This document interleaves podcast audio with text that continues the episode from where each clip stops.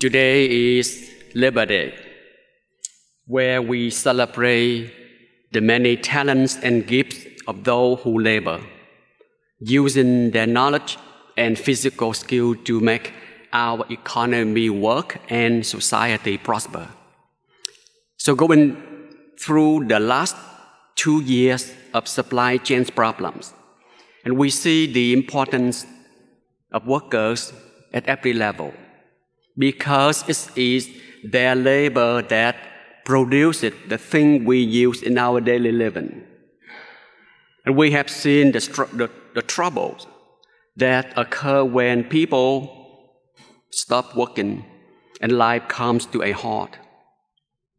For the middle age, people are older, and we know the values of hard work and laboring because we live and saw it in our parents and grandparents. Yet today, younger generation has little concept in the importance of hands-on skills. And the trending mindset is to be an online guru or influencer. Do they think food just magically appear in grocery stores? Where is the disconnect? So, what happened to the mentality of hard work? Is it not being taught, or is it they don't want to learn and do? And if this mindset doesn't change, we will become a nation of dependence rather than independence. Think about that. And as we celebrate Labor Day, let's take some time to reflect on how our lives are better and have greater appreciation and gratitude for all who labor. Today's celebration is also fitting with the gospel reading in which Jesus showed us that doing good work can be done anytime.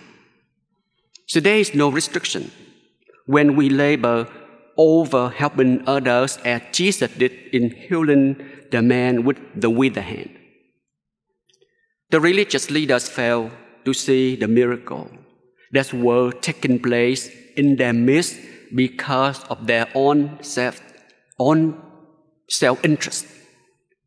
So focused were these men on their religious observance, that they was blind to anything beyond it. And they fail to see the more important aspect of God's law. There, that is to love God and others as He loved us. And one way we love others is by lending and helping hand whenever it is needed. So taking our Sabbath rest is a way of expressing honor to God for all that we have done, He had done for us. And even better way to honor God in allowing His love to flow through us for others, whether it is the, the person next door or someone you see on the road.